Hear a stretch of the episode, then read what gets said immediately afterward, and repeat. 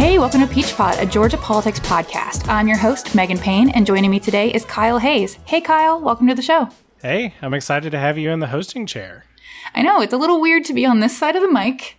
As our longtime listeners know, Kyle usually hosts, but he has been the journalism guru this week, meaning he gets to take the lead on our topics this episode. So thanks for taking the chance on me, Kyle. Yeah, of course. Don't take my job too fast, though. What? Uh, that won't happen. Don't worry about it. On today's episode, we will talk about the impact of Hurricane Michael, especially in Georgia. Kyle's interview with Aisha Yaqoob about her campaign for State House, and the Gulch development in Atlanta and some of the controversies around it. But first, let's check in on some news. On Tuesday, the AP reported that there are over 50,000 voter registrations in limbo due to name matching issues. Although African American voters only represent about one third of Georgia's voters, 70% of registrations in limbo are those of African Americans. So, Kyle, what are your thoughts on that? This is going to add more fuel to the fire to critics who say that Brian Kemp should have resigned his position. Um, he's been under a lot of criticism because he, at least in modern times, is one of the only secretaries of state to run for election to a higher office and maintain his control over uh, voting procedures in the state. Uh, listeners may remember that Cathy Cox, she ran for governor while she was Secretary of State. She did not resign as Secretary of State, but she did appoint a deputy to run voter operations for the state while she was running. Um, so, so critics are going to continue to not be happy about this, but I think there was also a little bit of confusion as to whether or not people would still be able to vote if their le- if their registrations were in limbo. Um, so, as far as I can tell, um, and I saw this from Jay Bookman, who's a, a columnist at the AJC, he said that people can still show up to vote if their voter registrations are currently in limbo, but they need to bring their ID um, and then they can basically correct the name matching issue at the polls. And you know, Democratic groups. Uh, and I think I think uh, groups from both sides of the aisle, but I know Democrats pay close attention to election processes on election day. Um, so so pay attention to the news for uh, what you can do if your registration does prevent you from voting. Um, you can see about casting a provisional ballot and make sure that, that your vote counts. Um, but but this certainly is not a good look for Secretary Kemp. It really isn't. And how would one know if their registration is in limbo? I think that they would know by checking the status of their voter registration on the Secretary of State's website. Uh, but what, from what I could tell, just from chatter on Twitter today, is that the state is not actively notifying you if your registration is on hold because of this. So, so I think that this adds yet another thing to the list for Democrats who uh, want to try to make voting easier in the state. Another thing that uh, the state probably should be doing is notifying people when their registrations don't match. Um, and and probably doing away with this exact match system for collecting registrations. I definitely agree with that. And it's definitely fuel to the fire, as you were saying, uh, for those who are asking Kemp to step down. The next topic for a little bit of news is that Brian Kemp actually talked to Kyle about his proposals for a cap on state spending and big increases in teacher pay. And so those proposals kind of maybe don't fit together, at least from what I remember. Kyle, what what did Brian Kemp say to you? How did you find him? Yeah, so I uh, went when I was in Atlanta last week um, to do a little Peach Pod work. I went down to Perry to cover a leg of Brian Kemp's bus tour, and we had a little media scrum to the side after he spoke to people in Perry. And I asked him how his proposals for a cap on state spending and a big increase in spending, about $600 million in spending on teacher pay raises, how all of that would fit together. And here's what Brian told me. Well, the reason I said we needed the spending cap to start with is because we're in good times like we're now, we're getting incredible revenue growth. So the, the proposals that we're talking about spending money on the teacher pay raise, the, the hospital tax credit, and other things that we will propose are all built into existing revenues that we have. So we, we have not, we're not just saying, like Stacey Abrams is, she's got, you know, there's a pot of money out there to do some things with, and she's promising it to everybody three or four times. That, that doesn't add up when you really do the math unfortunately, a lot of the press is not doing the math on that. But our proposals, we look to see how we can pay for it, how we can also implement the spending cap, and also uh, do the tax cut as planned for next year. And that's exactly what we're gonna what we're gonna do. You got to remember, you know, last year the legislature they fully funded the education formula for the first time ever. They're not gonna have to do that again. That's already built into the existing budget. Um, they also funded $361 million to the teachers' retirement fund. Uh, they're not going to have to do that. If they have to do it again, it won't be that, that big of a number. So we've accounted for all those type things. So Kemp basically tells me that they've accounted for all of this new spending and can still do the spending cap with the tax cut. And as you heard, he noted that the legislature fully funded QBE previously, along with funding for the teacher retirement formula. So he says that's something that they won't have to do again. But typically, what we find with the budget is that it's usually constrained by automatic increases in spending that occur each year. So, for instance, spending on education goes up because the number of students in our school system goes up. We are a growing state. And healthcare costs go up each year, which increases the, the money that we put into Medicaid. Specific to the education funding formula, though, you know, previously the the legislature was not fully funding the formula, and now they have decided to do that, and Kemp has committed to keeping that going. But if you compare it to what would have been funded under a formula funded at say like 90% versus 100%, you're still as you add more students into that system, you still got to bump up the funding a little bit to keep up with fully funding that QBE amount. And so both of these are going to be constraints on him and his ability to do that. He hit the media for not doing the math on Stacey Abrams' proposal, but I think this is a place where we would like to see math from both candidates on this. But I, I, think that this is increasingly an issue that we have with both Stacey Abrams and Brian Kemp. Uh, Stacey Abrams recently reversed her position on rolling back last year's tax cuts that passed the legislature. Um, she originally told us on Peach Pod that she wanted to roll those tax cuts back. She told us that in March, and now she is saying that she does not want to do that. Um, both her and Kemp sort of fall back pretty frequently on reviewing state tax expenditures, state tax credits um, as a way to fund their proposals. But this is sort of a proposal that's kind of a black box. Nobody knows exactly how many of these incentives would be cut or how much revenue you would get out of these things. And because they are all special interest tax breaks, neither Abrams nor Kemp are really being very straightforward about which ones they will cut and which ones they won't, because there are people who benefit from some of these tax incentives, and they would be very unhappy to see them cut. You know, I think that that we're going to need a little more detail out of both of these candidates for how all of these pieces of their budget math, how how this whole puzzle fits together. But if they haven't figured that out on their own, they're going to have a really rude awakening when one of them gets uh, into the governor's mansion and starts trying to make a budget for next year. Yeah, I think it's pretty funny that Kemp is talking about journalists and you know the rest of us not doing the math when he's not really provided the numbers to do it. And i'm not convinced as you were alluding to a second ago i'm not convinced they've done it themselves at least not accurately.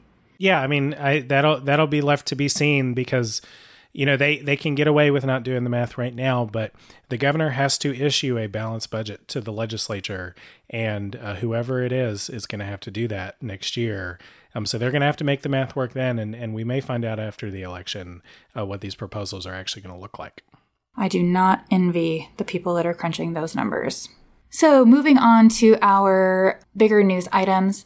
After making landfall in Florida, Hurricane Michael entered Georgia as a Category 3 storm on Wednesday. It was the strongest storm to hit the state since 1898. That's with an 18 in front of it. On Thursday, Governor Deal urged patience as emergency crews worked to clear debris, debris and restore power to 450,000 people. But early signs of the devastation showed the storm may have hit Georgia farmers hardest. Here is what Agriculture Commissioner Gary Black told the media Thursday morning. It is uh, our worst dreams, I believe, are, are being realized. I have seen in pictures this morning of cotton that was being harvested yesterday uh, it was an outstanding yield of three bales an acre. And today, where the farmer stopped uh, this morning, you cannot tell where he stopped harvest and where the rest of it was harvested by the storm. Uh, so we're working with our federal partners. There's going to be a lot of work to do in that regard. Some pecan uh, affected areas from last year are have somewhat escaped a, a, little bit, but then there are others that uh, we're, we're still we're not even having communication with them yet. As Gary Black was saying, and as I heard on NPR this morning, Georgia agriculture might be in a bit of trouble from this storm, maybe more than a bit of trouble. It sounds like we're headed into some tough times with um, how badly everything was hit, especially in South Georgia. So, Kemp and Abrams have also um, started talking a little bit about the storm damage. Kyle, what were your thoughts on what they said? Um, so so they haven't um, they they have kind of been cautious about about what they've said so far. Just words of support for people impacted by the hurricane. It's it's interesting for this to hit Georgia at this time in the campaign season, and it, it sort of gives Georgia the October surprise that you typically find in Florida politics, which is hurricane politics. And politics are not the most important thing about this. So so before we get into that, um, it's important to say that our thoughts are with people in South Georgia, that this was a, a, hugely devastating storm that just obliterated the panhandle in Florida and was really unique in crossing over the state line, coming really far inland as, as still a really powerful hurricane. But there's a lot of, I think, open questions about the politics of this and how this will work out. Um, Governor Deal said that President Trump will be touring damage in Florida and is likely to also come and tour some damage in Georgia. So it'll be interesting to see if Governor Deal invites Secretary Kemp to tour damage with him. If he would do that, if he would also invite Leader Abrams to also do that. You know, these you know hurricanes are this sort of moment for a very visual kind of leadership from a governor. And if you ever see any kind of Floridian running for higher office, they always talk about how they you know were there and showed a lot of leadership during a difficult time like a hurricane so it'll be interesting to see how that kind of plays out here yeah i know we'd like to say that politics end up being sec- secondary especially in a time of crisis but i actually think that this is maybe not useful in a governor's race like this, but um, certainly telling how Kemp and Abrams will handle themselves if a hurricane like this comes while they're in office. One of the questions that has to be asked is Will there be damaged precincts in southwest Georgia? And will they be repaired or will new precincts be found in time for the election? And so that's going to be a pretty big issue. We've already discussed voter suppression on this episode, but if these pre- precincts are not repaired or new ones found, we may be looking at a completely different type of voter suppression because of storm politics. Yeah, I think, you know, I don't think the damage reports are detailed enough at this point, but but one of the counties that was impacted by this storm was Randolph County, which we talked about before. They made this effort to close precincts in their counties. Counties often complain about how expensive precincts are to run, particularly in low turnout areas or for lower turnout elections. Um, this really doesn't seem like it'll be a low turnout election if the enthusiasm generated by these two candidates lasts through November, which is now not very far away. Um, and so, if these precincts are damaged and um, and the counties who run these elections need to find new places to hold these these elections are they going to be able to do so? Are they going to have the funds necessary? Will governor deal find any emergency funding to help counties that may fall short? This is another issue um, that we'll just have to keep keep an eye on. And the one way i think that this matters not only or that this matters to both candidates is voters that are that both candidates are trying to reach out to are impacted by this storm. Um, so this storm ravaged rural Georgia. It ravaged farmers in rural Georgia. And Kemp has over and over again said that he wanted to be a governor for all of Georgia um, and and pay particular attention to those rural areas in the state. But counties in Southwest Georgia are also many of them are predominantly African American, and in instances like these where you have recovery from natural disasters, it's often the the people with the lowest incomes and um, communities that are often overlooked that suffer the most from these storms, and so not only would it not only would a similar storm be a leadership test for Kemp or Abrams should one of them become the state's next governor, but right now what they do in terms of outreaching to voters that they are already trying to talk to may be a measure of of their leadership on this issue. All of these discussions um, just bring up the question of what kind of assistance um, proposals could come from our gubernatorial candidates, Kemp and Abrams. Do we think they're going to propose something? Because the information that we got from Gary Black looks pretty grim. So, what do we think we're going to see on the campaign trails from that? Yeah, so so Gary Black um, said, as we heard in the beginning, that that this is some of the worst nightmares coming true for farmers in in rural Georgia. He talked in a press conference today about a cotton farm in Southwest Georgia where the the storm blew all the cotton off the plants to the point that they couldn't see where the farmers stopped picking the cotton and the storm took over in ripping it all off the plants. Um, pecan farmers have also suffered two years in a row. They suffered hurricane damage last year. And while they may have dodged a big bullet this year, um, it's still kind of unclear what the damage reports are on that.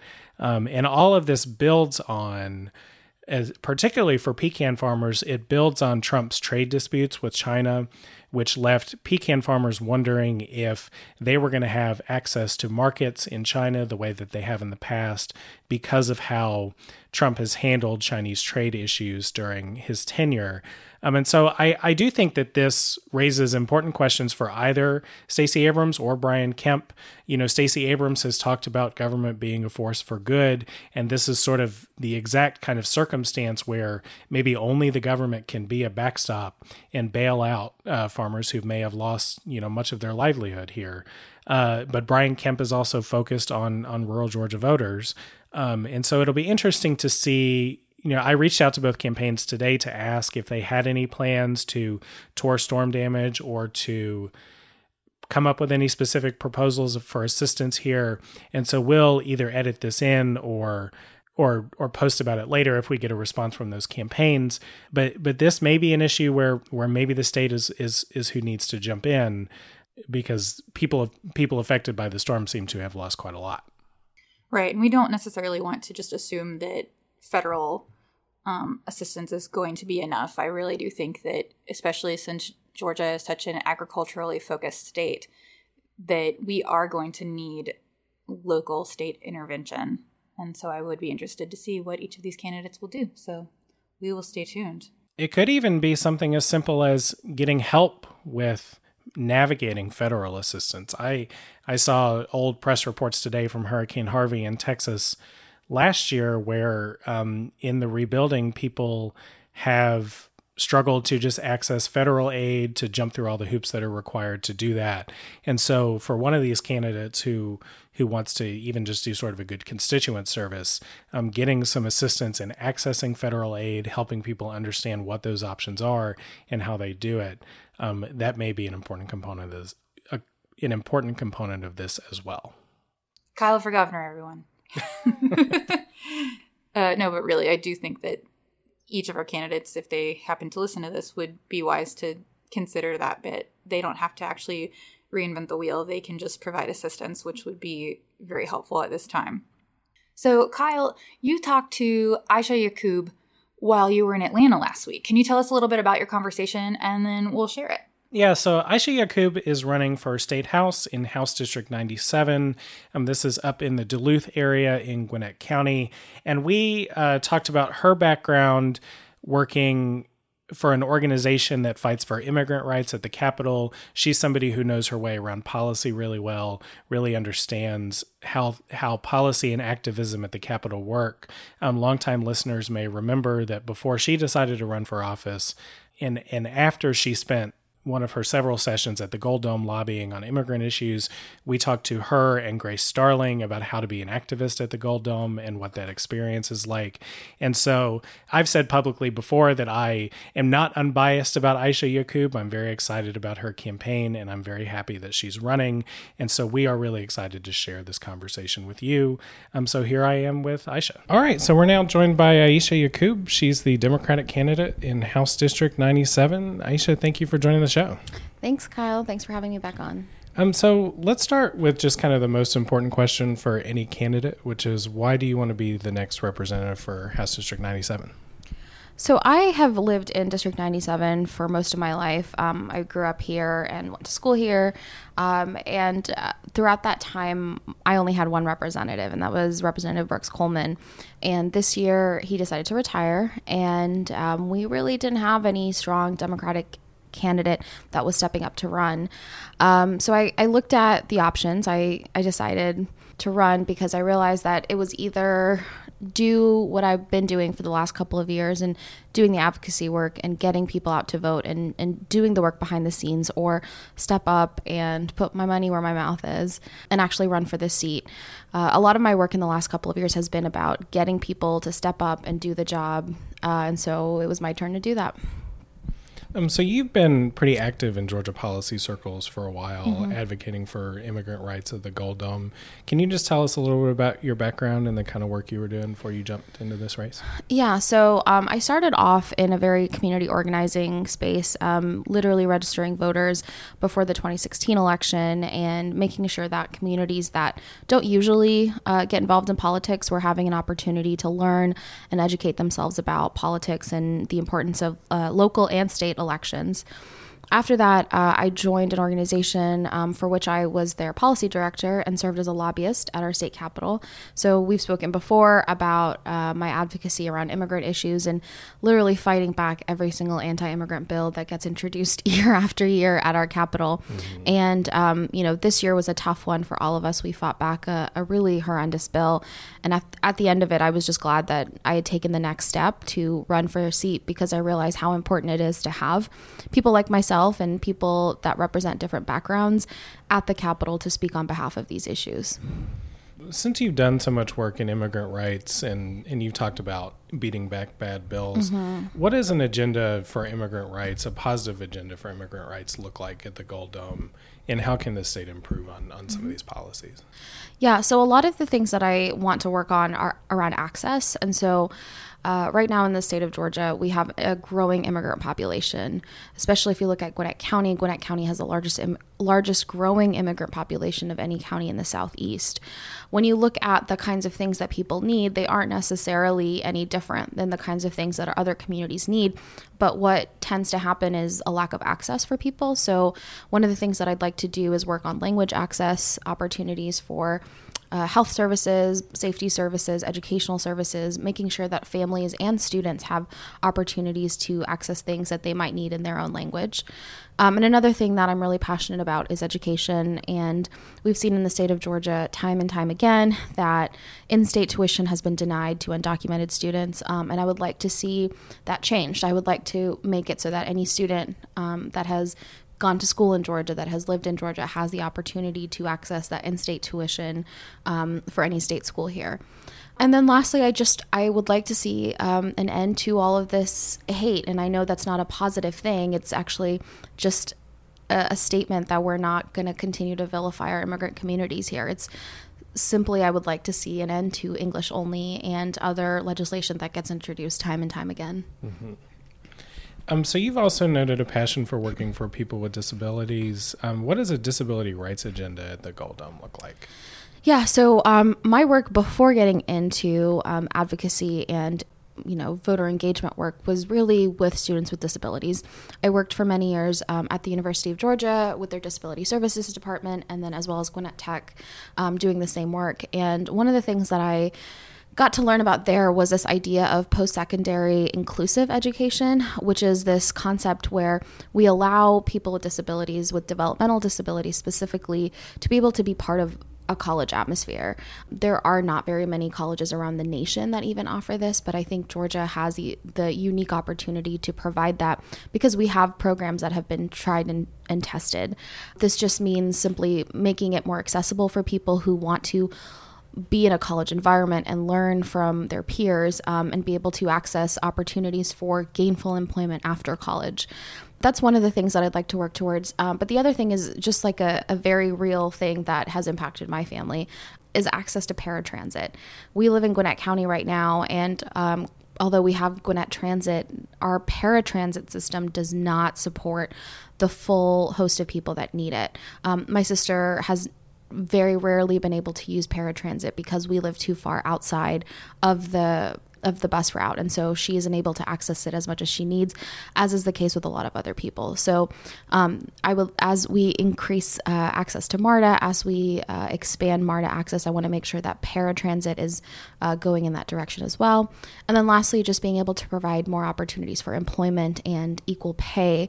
I think a lot of people assume that the wage gap is limited to, uh, you know, different ethnicities and different genders, but also if you look at the wage gap in terms of people with disabilities, it's also a very stark difference between um, men who have disabilities versus men who don't have disabilities, women that have disabilities versus women that have that don't have disabilities. So, um, also addressing issues around that. So on, on MARTA and public transit generally, you've you've noted your support for expanded public transit options here in the district, um, but this is an issue that seems like it's really kind of been stuck in the mud for years. So what experience do you bring to actually get funding and community buy-in to make some of these bigger transit investments? I think right now where we stand in Gwinnett, as I'm sure you've heard, we had the opportunity to have Gwinnett to have MARTA on our ballot this year in Gwinnett.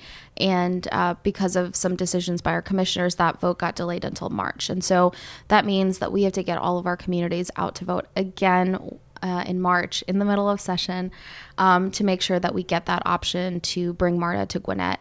So I think my experience first lies right there, making sure that we're doing that education and getting folks out to vote to at least get MARTA and Gwinnett first. Um, I think the next step would be to make sure that we are working with communities to hear where they want MARTA, um, what kinds of solutions would they need immediately versus what solutions would be necessary in the long term. Um, I think a lot of people in my district, especially, are concerned about the where. You know, our district and our county has grown so much over the last 10 years and so for people to even envision having marta it's it's all a question of where are you going to put it are you going to you know, run it through my neighborhood? Are you going to run it through my kid's school? Um, so it's all about making sure that the community understands that as we're working towards these solutions, it's not going to be a decision that's being made just by our legislators. It has to be a community, uh, the community has to have an input in that process. And I'd love to see that actually happen. What did you think of that uh, delay of the MARTA vote to March? Do you, do you think that was had political motivations or motivations related to MARTA policy? What, what did you think of that? I honestly think it was a political decision. The commission itself has two uh, can two commissioners that are up for reelection and they're both scared that they might lose their seats this year and they understand how important MARTA is for a lot of their constituents and how likely it was that the MARTA vote would drive up voter turnout and so I really think it was a political decision. I also know that a lot of our current state legislators got involved in that decision because they also realized how tricky it would be for them in their seats. And so, um, although it was a very disturbing a decision on their part, I don't think that's going to keep us from doing what we can to make sure we get that turnout again in March. Um, so you've said that you want to be a voice for women of color in Georgia politics, and if you won, you'd join Sheikh Rahman as the first two Muslims in the Georgia legislature. I found over and over again in conversations doing this podcast in the last few years that people really value representation in their politics. Are you finding that same desire on the trail? And how would you work to represent women of color and Muslims in the Dome? Yeah, um, and if you look at my district, you can see District 97 is over 25% Asian American. So that by itself is just fact that people are are ready, right? The the district has changed so much. We've been represented by the same person for so long and at this time people are ready for that change. Now, whether or not that change means someone like me is a different question. Um, I'm not seeing overwhelming anger or overwhelming um, confusion about who I am, but I think it takes a little bit more on my part to educate people about what I bring to the table necessarily and, um, you know, why they need to vote for me. I think people are ready for that change. They're ready for more representation, but um, I do think that to see a to see someone who's running for office that is visibly Muslim, that is uh, visibly younger, is still a little bit of a challenge for people. And so, a lot of the work that I've had to do to introduce myself to voters is simply about showing them my connections back to the district explaining to them that I went to school where their kids went to school or I went to college where they probably went to college and that I've lived here for my almost my entire life. I think going beyond the representation, I think people are ready to elect a woman for the first time in this district and then, you know, talking to the people of color in this district, I think they're just fed up. They're fed up with um, you know, the party that has uh, time and time again come to vilify them and other immigrant communities. I will say that um, even though my district is 25% Asian American, that population doesn't always vote. And so it's been a big part of my work to make sure that we're talking to those low propensity voters and making sure that it's not just a number, it's actually a group of people that are turning out to vote this year. And are there lessons from running for this office that you feel like you've learned that you could give to other younger candidates of color? I know that we've seen kind of a surge of women running for office mm-hmm. where in previous years they may not have run because they felt they weren't qualified or felt that they um, you would be mistreated on the trail. So was this harder than you thought, and, and what lessons do you draw from it? Well, I, I say this all the time, but had it not been for Stacey Abrams running at the top of the ticket, I don't think I would have run this year. I, even though I have been involved in politics for the last couple of years, I've, I've worked directly with a lot of our legislators. It still seemed a, a little bit of a foreign concept to me to run for office. But seeing uh, Stacey Abrams run for governor and run for the highest seat in the state kind of gave me that confidence that okay, if if the state is ready to elect the first black woman as governor, I think the state would be ready to elect their first Muslim um, state representative. And so um, that was a big thing for me. Um, I think looking back, if I would change something, I would have started earlier. Um, I would start. I would have started campaigning earlier and really getting my bio and my introduction message out there to the voters a lot earlier. I think I focused a lot on my issues at the very beginning. And what I'm learning now is, um, you know, my issues are important. People care about the same things I care about. But at the end of the day, it's just making that connection to voters. And when you're looking at a small state house seat, you don't have to worry about all of the the politics that go into the governor's race or the presidential race. It's it's really about how can you connect to voters in a way that they're not connecting with the other candidate. Um, and I haven't seen my candidate connecting with them in that my opponent connecting with them in that way. And so that was that's the big thing that I would would say to people is spend a lot of time making those connections before you even dive into the issues because you can disagree on issues, but if people like who you are, if people like what you stand for, if people like and can relate to you, it's it's an easier sell, even if you disagree on fundamental issues. And I've seen that talking to people at their door. I've seen that when I meet people at the grocery store um, to be true. Well, let's finish up with two of the biggest budget items for the legislature: education and healthcare. Um, so, what is your vision for K through 12 education in the state? So I always talk about education as my main platform issue because as um, a graduate of the Gwinnett County Public Schools, I know um, how much people in my district value public education. A lot of people have actually moved to my district specifically because of the public schools here. And I think that's the case for a lot of for a lot of communities in our area. And um, I have a very particular um, desire to make sure that we are improving public education across the state, not just in Gwinnett County. Um, some of my platform issues around that include updating the QBE formula to include things like wraparound services. It's not something that uh, gets talked about um, enough, but we can't fully say that we're funding public schools unless we're providing opportunities for mental health services and after school opportunities for students in schools that really need them. Um, so that's one of the things is updating the formula and then fully funding the schools. The other thing that I would do is make sure that we're providing universal pre-K um, options. I was actually able to benefit from pre-K when I was growing up, and I have definitely seen the impact of that in my life and in the life of all the people that I know that we're able to go to pre-K. Um, and then the last thing is actually making sure that we're increasing teacher pay and um, keeping the best teachers that we have. I wouldn't be here right now if I didn't have amazing teachers that helped me learn about things like government and public speaking and um, just giving me that confidence in myself. And so, as we continue to invest in education, we have to invest in our teachers and make sure that we continue to keep the great teachers that we already have. And if Stacey Abrams was to become the state's next governor, she's pledged to to do a big push to reform the state's education funding formula. And she often talks about this issue as an issue of political will, where it's one where the policies are out there, people understand what the options are. It's it's the will to get it done. Um, you would be replacing Brooks Coleman in the legislature, who was a longtime chairman of the House Education Committee. Um, so is that conversation around reforming the funding formula something you'd like to be involved in, like on a study committee or formally involved? Yeah, for sure. Um, I think a lot of uh, what my experience brings is simply that I was in public schools a lot more recently than a lot of people making those decisions. So I actually can remember times where we didn't have the funding to do the things that we needed to do. We had great teachers, but some of our teachers had to leave um, because they couldn't make ends meet.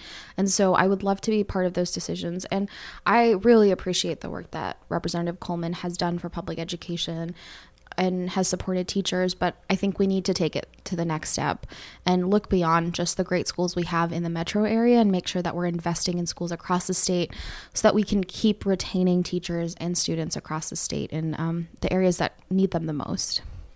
And on healthcare, you've said that you support Medicaid expansion um, like a lot of Democrats on the ballot this year, that that's an issue that's really divided Democrats and Republicans pretty starkly. Um, but you've also said that you support a public option for healthcare in the state. So can you describe what that public option is that you envision? So one of the things that um, my family has noticed, and a lot of my friends and family have noticed uh, over the last couple of years, is how hard it is to find um, the right insurance provider. Uh, in my household right now, um, we have five different insurance plans uh, because uh, of our different work situations and because of our different um, access to healthcare, because of pre existing conditions. And um, my parents also ask why there isn't an easier option. And so I've always thought about the idea of a public healthcare option to make it easier for people. My my sister and a lot of my family that have disabilities have been able to benefit from pub, from public health programs and it is just so much easier than having to deal with the private insurance industry, having to deal with um, the the healthcare exchange, and especially how how much it's changed over the last couple of years. And then, is there anything else you want to hit on before we go today? I think that the one thing that I always have to tell people is um, when they look at my race, not to discount my district uh, right away. It is a hard seat that I'm fighting for. It has been held by the Republican Party for so long. The district has changed so much, and people haven't seen that. Um, people haven't seen the changing d- demographic because they haven't showed up to vote. They haven't been involved in the political um, environment for so long. But we have an opportunity to change that this year. We saw a a crazy increase in turnout this year for the very first time because we had Asian American candidates for our congressional seats because we had Asian American candidates for my race, even. I was running against a Taiwanese American and a Sri Lankan American um, in my primary, in, in the Republican primary. And we saw directly how important it is to have candidates that reflect the community on the ballot and how that relates to voter turnout.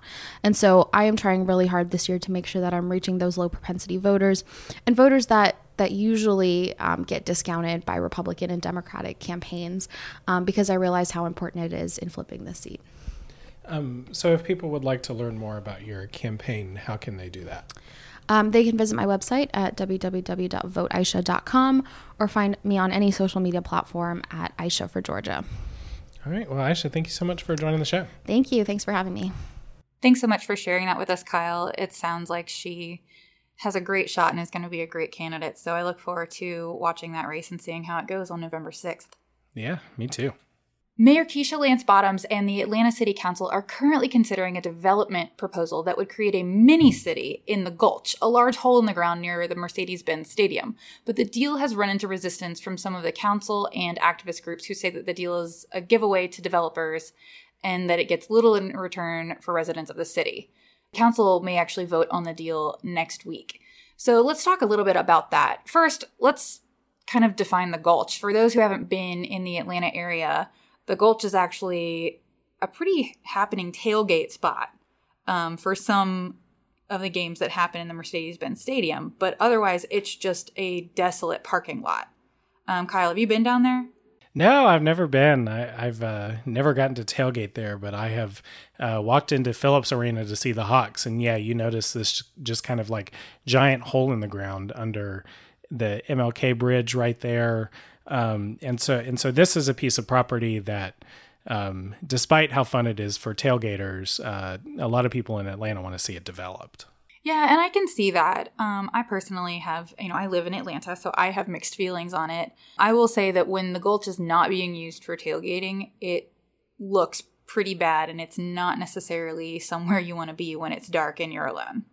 So, the proposal for the Gulch is actually bringing in a California based developer, and they're proposing to build up to $5 billion worth of mixed use development with 2 to 9 million square feet of office space, 2 to 3 million square feet of retail and residential space. And it would create a 12 to 15, 15 block mini community on the Gulch property. The city of Atlanta would allow up to $1.75 billion of tax revenue generated by the development to go back to developers to pay for 40% of the project's total construction costs. If developed without incentives, that future tax money would have gone to the city and the state. But the property currently generates almost no tax revenue, and supporters argue that the property won't be redeveloped without incentives. So Atlanta's kind of in a tight spot. It does seem like a really, you know, on paper from a numbers perspective, it seems like a good deal as far as opposed to not having a good deal because it would actually bring in revenue because at right now I do agree that having it redeveloped without incentives it's just not a possibility. What do you think about that kyle? Yeah i mean I, I think this is actually the core question for people on opposite sides of this issue. Um, so activists who have been protesting the deal. They are really frustrated that this deal does not come with a community benefits agreement, uh, which is an agreement between the developer and community organizations that legally binds developers to providing benefits that that they typically say they will provide. It's it's not uncommon during these sorts of development deals for developers to say that they'll include some perks for the city. Um, here they're saying that they'll include $42 million in affordable housing and other housing incentives a job training program, requirements for minority and women owned businesses on the developed property, and money for the city to build a new fire station. But but the key thing here, particularly for people who oppose this deal, is that none of that is legally mandated. And even the affordable housing requirements the developer can basically develop the property, not follow through on the affordable housing requirements, and then basically sort of pay off the city the balance of that to to avoid having some sort of problem with the city from a from a legal perspective. Um, and and the opponents of the deal are basically saying that this is not good enough, that none of it is legally binding, and that the benefits that are a part of this aren't nearly enough for the benefit that the city and taxpayers in the city are giving the developer by funding, by basically refunding 40% of construction costs. And they have been a really aggressive voice in trying to oppose this deal. Uh, but they are up against uh, really the political machinery of City Hall, which usually tends to favor developers. Um, and they are. Um, are are fighting back right now to keep this deal from happening. So, supporters of the deal say that the deal with the developer is a once in a lifetime opportunity and the developer is buying the bonds. So, if they don't build something that generates tax revenue, they can't get their money back. This land would not be developed without some sort of public financing because you need to build a $500 million platform to bring everything to street level. And private developers won't do it when they can build somewhere else. So, that's another perk of the deal. Also, the city's not fronting money for the development but they're allowing some of the tax revenue gathered via development to help fund its costs. So that makes it a little bit easier on the city. And along with the community benefits you were talking about, Kyle, the deal has about $42 million for affordable housing and other housing incentives.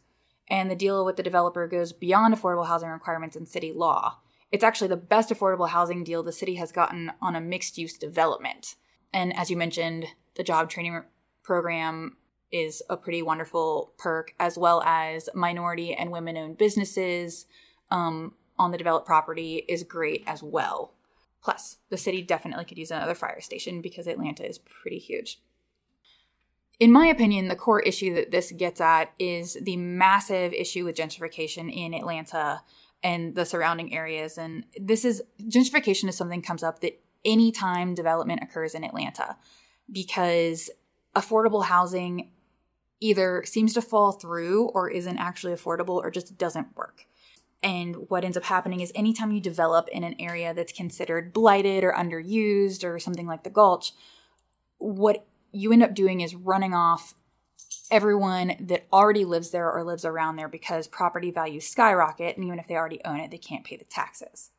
And so this is something that is just kind of near and dear to me being an Atlanta resident, trying to keep in mind like when I purchase something, where I purchase something, I need to be judicious about it and not go buy something that is supporting changing a neighborhood completely and running out the residents that have been there for a long time. And we could see that happen. The Gulch itself is not populated, but the areas around it, you know, there are homes and things. And every time you develop, property values do end up going up. And so tax bills go up as well.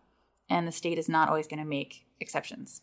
Yeah, the interesting thing that I saw about that is like I think that there is this sort of like baseline problem about what you do about gentrification. And it's a it's a problem in a lot of cities. Like Atlanta's not unique there. You know, I live in DC and my rent compared to what I tell people back home that I pay is absurd. And sort of the core of that issue is that there just is not enough housing and so there's this question for city governments about how do you solve this problem? Do you come up with this big expansive affordable housing program where the city either like builds houses or pays developers to build houses? And and does this sort of in an isolated sense where you know we're going to find a plot of land we're going to put affordable housing there that's what's going to go there? Or do you do what maybe seems like probably the only option left in Atlanta particularly maybe with this this deal with the gulch is do you fight every real estate deal that goes on to say every new building that pops up should have 10% affordable units or 20% affordable units. And then there's this tension about how you define affordable. Is it affordable to a a pretty well off workforce that is coming into the city to do some of these jobs, or is it affordable to people who make maybe only a third of the median income, something like ten or fifteen thousand dollars in an area like Atlanta? Those are two sort of different questions, but how you sort of do that in the context of the fact that we are not starting from scratch. We have a city, we have a very big, large, sprawling city in Atlanta. Um, and we, at least I feel like we've sort of reached the limits of, you know, people our parents' age, they just went further out from the city to find affordable places to live, cheap houses. You know, my parents got a great deal on a house up in Acworth when when we were kids. But it's just not feasible for young people who maybe don't want to be stuck in cars to move out to the burbs and commute an hour and a half into Atlanta. It deals with all of the other planning issues that Atlanta has. And so it's a really wicked problem for the city. What do you think that like voters and young people, people our age should know about this?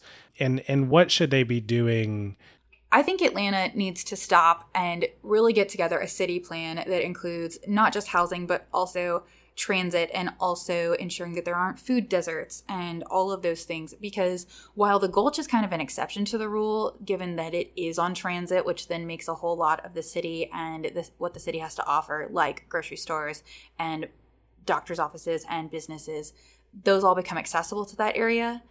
Some of the other development that is occurring in Atlanta that's not the case. And so you can't just put affordable housing anywhere.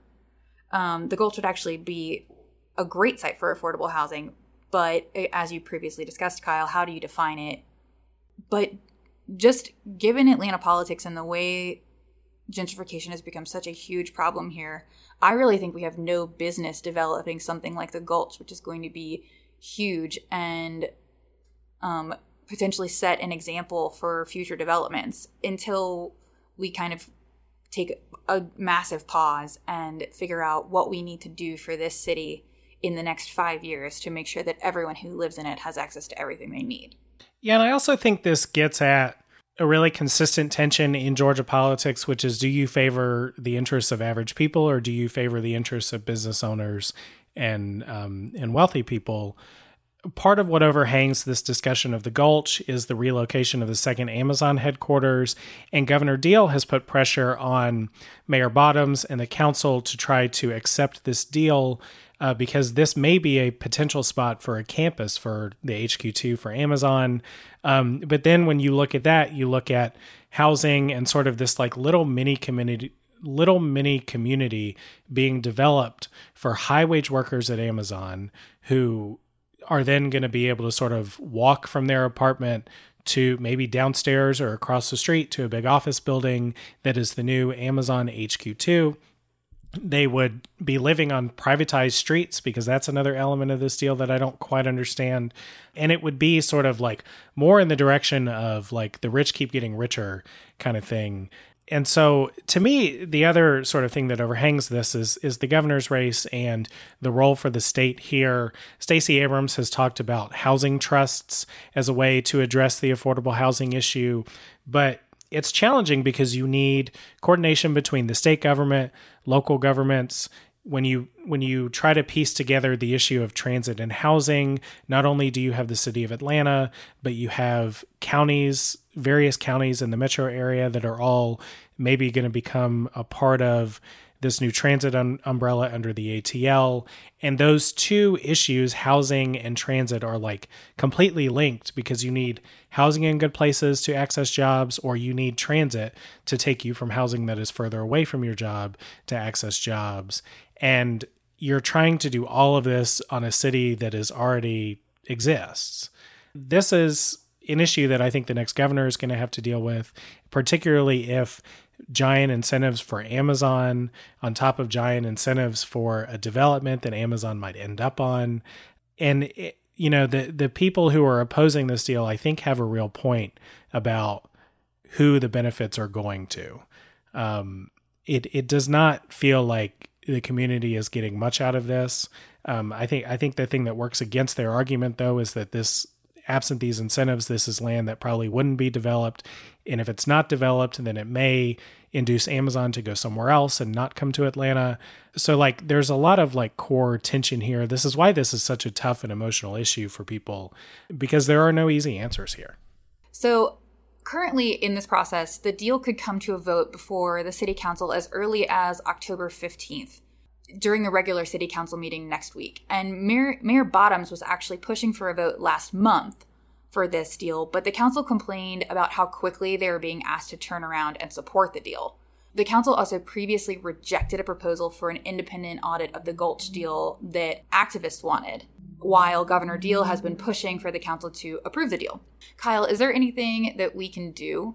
Um, you know, you kind of asked me what people should be aware of how do we get in touch with city council to make them aware of what we think? Well, we'll post information for the city council in the show notes to this episode, so you can obviously reach out to the council and register your opinion on that. Uh, but I think being more involved in city politics in general, uh, this is something that we could improve on on this show. Uh, I think city politics is a little bit of a black box to me, and and I knew very little about this before before starting to look into this. But I also think that we need a broader discussion on the affordable housing issue and how all of these pieces of economic mobility fit together. The affordable housing crisis in Atlanta is not going to be won or lost on this Gulch deal alone. But if people are paying attention, if people are engaged on the issue of affordable housing, um, and I hope they are because I would one day like to live in Atlanta and I keep looking at your rents and they keep getting more expensive. They're not that much different than here in DC now. Tell me about it this is an issue not only for people of really modest means whom we should be looking out for but for for middle inc- for middle income people for young people who are trying to live in a place that is not 10 bazillion miles from where you work this is an issue that's going to impact all of us and if you don't solve this issue on the front end it will only get worse in the long run and it, and it's a big piece of economic mobility for for people here in Georgia. So talk to your city council person learn who your city council person is, um, and pay attention to these elections when they're happening for Atlanta city council people and the mayor, and tell them how you feel. Tell them that you want them to solve this problem because it's going to take a lot of effort, a lot of political will to do that. Exactly. And with the Gulch being so high profile, this is the one to act on. Yeah. So I think that brings our episode to a wrap.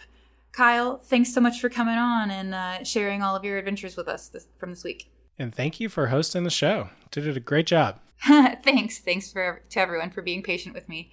Till next time. We'll talk to y'all next week.